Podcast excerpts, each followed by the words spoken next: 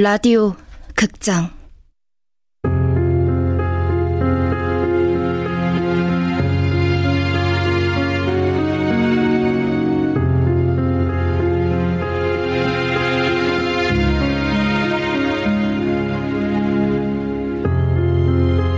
다름, 사랑.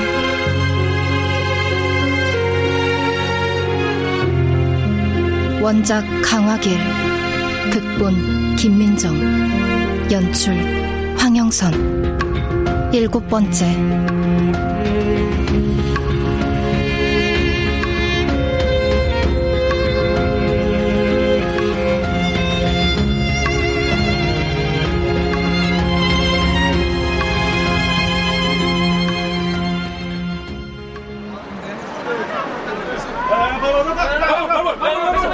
수진의 밭에서 나와 길을 걷는다.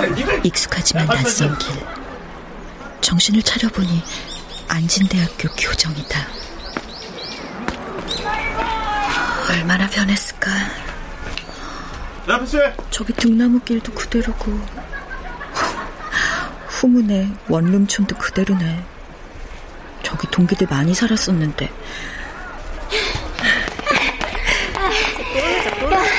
나 안 늦었지? 어, 야 머리 좀 말리고 와. 감기 걸려. 아, 정말 수업하다 보면 다 많을걸. 들어봤다. 아침에 머리도 감고. 뭐야, 너 안 감았어? 아, 야, 너 머리 깜짝. 기숙사에서 머리 안 말리고 나와봐라. 고드름 맺히지. 무슨 학교 기숙사가 원래보다 더 많이 하니까.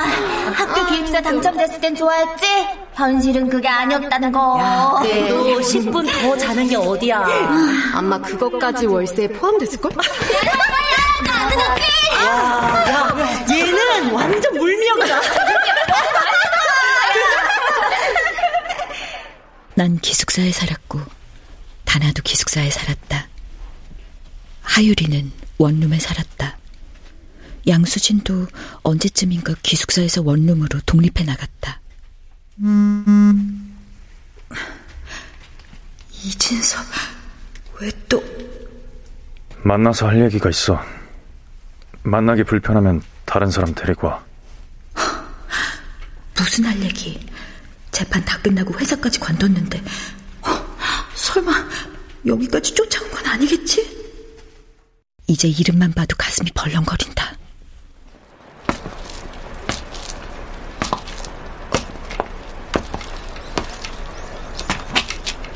어, 김동희? 영어 영문학과 김동희 강사를 고발합니다. 지난 십이월 십육일 그와 함께한 술자리에서 저는 성추행을 당했습니다. 그는 제 등의 속옷 부분을 더듬었습니다. 저는 피하려 몸을 틀었으나 김동희 강사는 더 노골적으로 손을 뻗어 제 등을 계속 만졌습니다. 학교 양성평등 상담센터에 신고를 했습니다. 김동희 강사가 한 학기 휴강하는 것으로 어느 정도의 처벌이 이루어졌다고 판단해 받아들이기로 했습니다. 그런데 다음 학기 김동희 강사가 공대와 자연과학대학에서 인문학 연계 수업이라는 명칭으로 강의를 진행하게 되었다는 것을 알게 되었습니다. 저는 이 사안을 학우 여러분께 알리고 신고하고자 합니다. 학교는 상담센터를 명목으로만 두고 정작 피해자의 요구와 입장은 고려하고 있지 않습니다. 그래서 학우 여러분께 도움을 청하고자 합니다. 진상조사위원회를 열고 지난 학기 사건을 제대로 조사할 수 있도록 도와주십시오. 유라시아 문화콘텐츠학과 김희영. 김동희. 오랫동안 잊고 있던 얼굴이 스쳐 지났다. 동희와는 넉 달 정도 만났다. 만나는 동안 이건 제대로 된 연애가 아니라는 걸 내내 느꼈다. 아무리 처음이었고 모른다지만 그 정도는 알 수 있었다. 동희와의 관계는 결코 연애가 아니었다. 야, 뭐하냐? 심심한데 술이나 마시러 가자. 야, 심심한데 왜 나랑 술 마시냐? 김진아, 가자. 수업 땡땡이 쳤지? 알 거 없고. 다른 애랑 마셔. 무슨 나 술이야. 왜? 지난번에 보니까 얼굴 발그레지고 귀엽던데. 웃겨? 그만하시지? 가자. 내가 소개팅 시켜줘? 아니, 내가 좋은 정보 하나 줄게.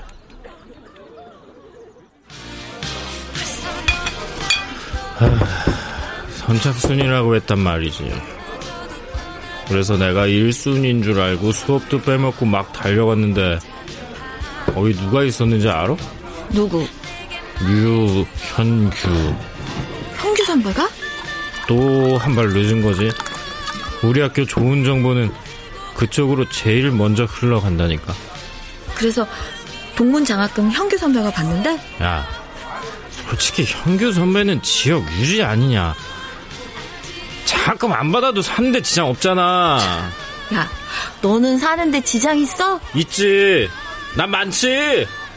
월세도 내야 하고 피씨방도 가야 되고 가서 짜장면도 시켜 먹어야 되는데. 야, 그럴까봐 너한테 안 주나 보다. 야, 넌 내가 만만하냐? 글쎄? 말도 안 하고 수줍음 타는 애인 줄 알았더니 아니네. 너 웃기다. 나 잘 알아? 뭐? 와, 이걸 어, 왜? 확 오버해버린다. 뭐? 우리 사귈래? 얼굴 빨개지는 거 뭐 곧 그렇게 될 거다. 문득 이진섭의 얼굴이 겹쳐 떠올랐다. 이진섭을 처음 봤을 때 익숙하다고 생각한 이유를 알 것도 같았다. 큰 키, 잘생긴 얼굴, 능력자. 처음엔 현규 선배 때문이라고 생각했는데 아니다. 알 수 없는 자신감, 자기 말대로 될 거라는 허풍. 동희와 더 닮았다. 그렇게 생각하니 소름이 돋았다. 어, 어, 아, 네, 저 행정실에서 나왔습니다. 허가 없이 붙인 거라서요.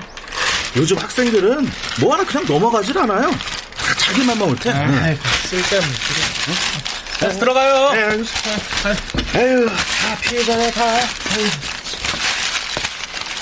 대자보는 흔적도 없이 사라졌다.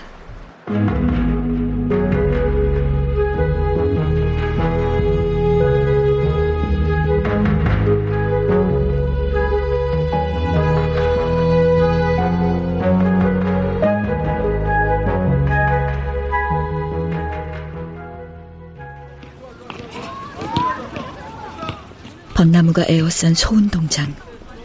그 아래 벤치들이 모여있다. 그 시절 친구들, 선배들, 공강 시간을 보내는 인문대 학생들, 동희와 나처럼 데이트하는 연인들, 낮술 마시러 모인 동아리 애들, 그리고 유리가 있었다. 유리는 늘 저곳에 혼자 앉아 있었다. 유리 소식 들었어? 아니, 왜? 유리 죽었어. 어?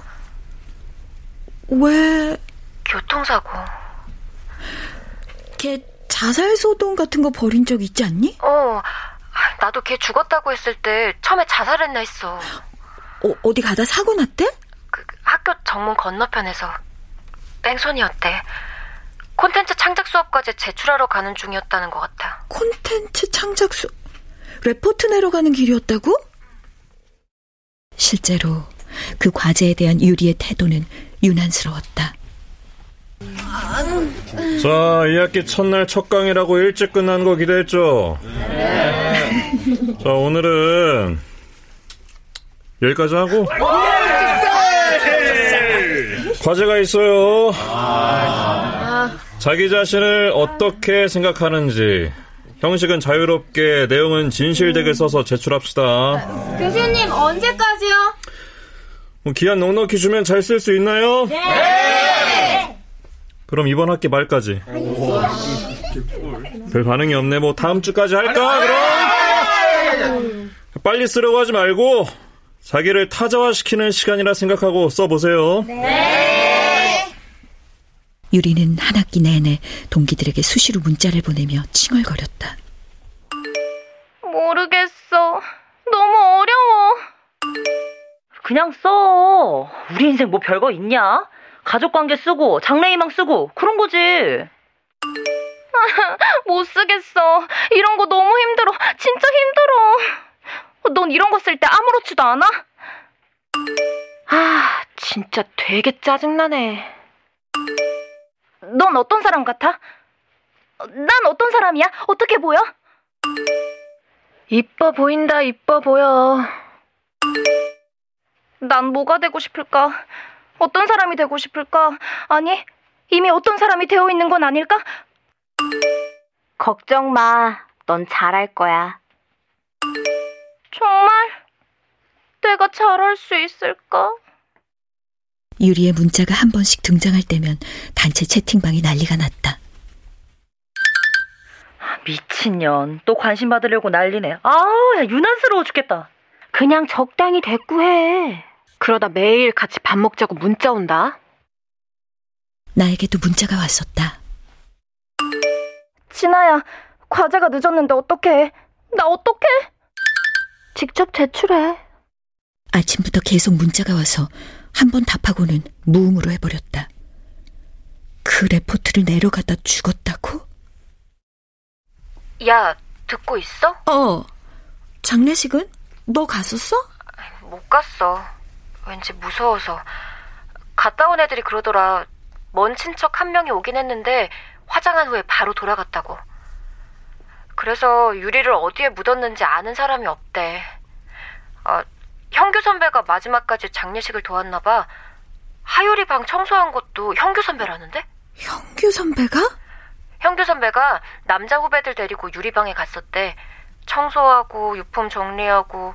하, 그걸 선배가 다 했대. 다나야, 유리 간 날이 며칠이었어? 어, 아, 십이월 십오일. 내가 안진을 떠난 지 일주일 후다. 그날 삼겹살집 앞에서 유리를 본 게 정말 마지막이 됐다. 진아야! 그 애는 정말로 무슨 일이 있었던 건 아닐까?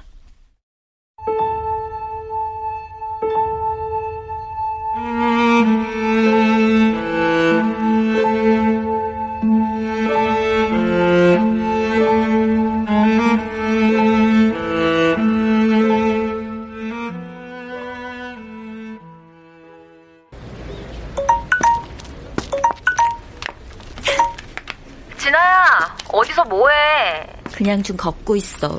옛날 생각하면서. 집에서 좀 쉬지 그랬어. 불 꺼진 집에 혼자 뭐하러? 나 지금 어디 있는지 알아? 어디 있는데? 인문대 뒤쪽 원룸촌. 아, 여기가 아직도 있다. 낡았는데 건물은 다 알아보겠어. 저녁은 집에 와서 먹어. 맛있는 거 해줄게. 어. 그렇게 원룸촌 앞을 천천히 둘러봤다. 동희와 만날 때 자주 걷던 길. 어디라고? 아, 그냥 주소 부르라니까? 내비보다 내 입이 더 정확해. 편의점 간판 찾았어? 어, 보여.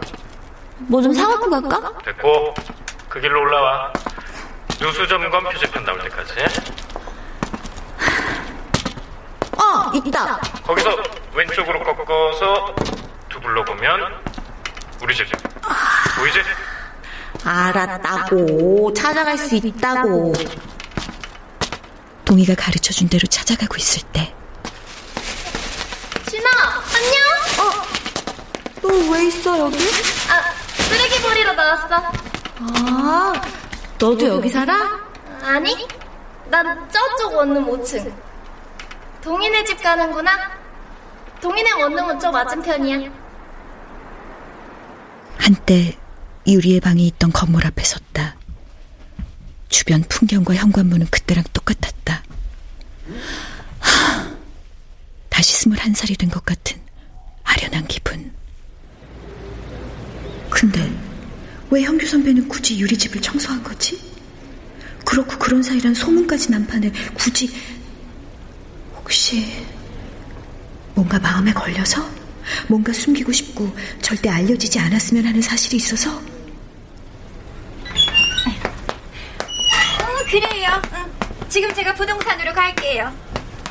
어? 원룸 주인 아줌마네? 아. 많이 늙으셨다. 아주머니, 나 불렀어요? 네, 저 아주머니 하율이라고 아시죠? 나도 모르게 그 이름이 불쑥 튀어나왔다. 누구요? 옛날에 저기 꼭대기 층에 살았었는데. 아, 그 죽은 아가씨. 갑자기 왜요? 제가 유리 대학 동기인데요. 아유, 아니 무슨 대학 동기가 그렇게 많어. 네? 왜요? 아가씨도 소설 써요? 툭하면 소설이니 기자니 찾아오니까 하는 말이야. 어, 아가씨 뭐 써요? 소설? 아니면은 뭐 기자야? 아, 아니요. 그 학생에 대해선 할 말 없어요. 아주머니, 뭐 하나 여쭤볼게요. 그때요, 청소하러 온 남자 있잖아요. 키 엄청 큰데 기억하세요? 왜 방 내놓으려고 할 때 남자들이 찾아와서 방 치우고 물건 정리했잖아요. 그게 왜요? 그때 혹시 같이 온 친구들 기억나세요? 남학생 세 명쯤 될 텐데 정확히 뭐 치웠는지 혹시 기억나시나 해서요. 그런 건 왜 묻고 다녀요? 아, 그게 그런 식으로 죽은 사람 캐고 다니는 거 아니야. 소설 쓸 거면은 혼자 상상해서 써요. 어? 아, 그게 아니라 제가 오해를 받아서요. 부탁 좀 드릴게요. 누가 왔다 갔는지라도 좀 알 수 있을까요? 오해? 네, 제가 거짓말한다는 소문이 돌아서요. 무슨 거짓말?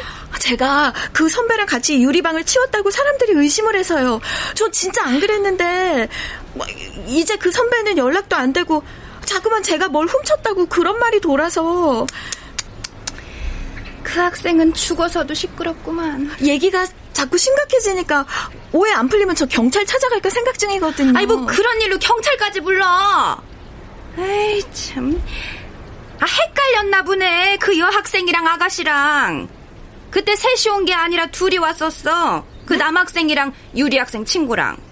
유리 친구요? 어, 유리 씨 집에 자주 오던 그 여학생. 그 아가씨가 남자친구 데리고 왔던데 유리 학생 유품 정리하는 거 도와준다고. 나는 둘이 워낙 친했으니까 그럴 수 있겠다 해서 문 열어줬지. 유리 학생이 피부치가 없었잖아. 중요한 물건은 그 아가씨가 다 가져갔어. 그래요? 친척한테 보낸다고 그랬었나? 아, 확실히 유리 친구예요, 그 여자애가? 그래! 얼마나 자주 드나들었는데. 유리 학생이 자기 없을 때 드나들어도 이상하게 생각하지 말라고 직접 소개까지 시켰는데? 아휴, 내가 못 살아. 계약하러 온 날 자기가 고하니 뭐니 뭐 구구절절 사연 늘어놓더니, 응? 아니, 어느 날에는 자기 친구가 얼마간 같이 있을 거라고 그러고. 아휴, 유리 학생 때문에 나도 피해본 게 많어. 지금 아가씨처럼 이런 거 물어보는 것도 아주 스트레스야, 내가. 아, 죄송해요. 그치만 제 사정도 있어서. 어쨌든 그 아가씨 유리 학생 친구 맞아요. 하루도 아니고 여러 날 그 집에 죽치고 있었는데 내가 그냥 열어줬겠어? 아무리 사람이 죽었다고 해도 나 아무한테나 방 보여주고 안 그래요. 아무것도 이해할 수가 없었다. 수진과 유리는 친구였던 적이 없었다. 수진과 유리, 유리와 형규 선배, 그리고 나. 분명 뭔가가 더 있다.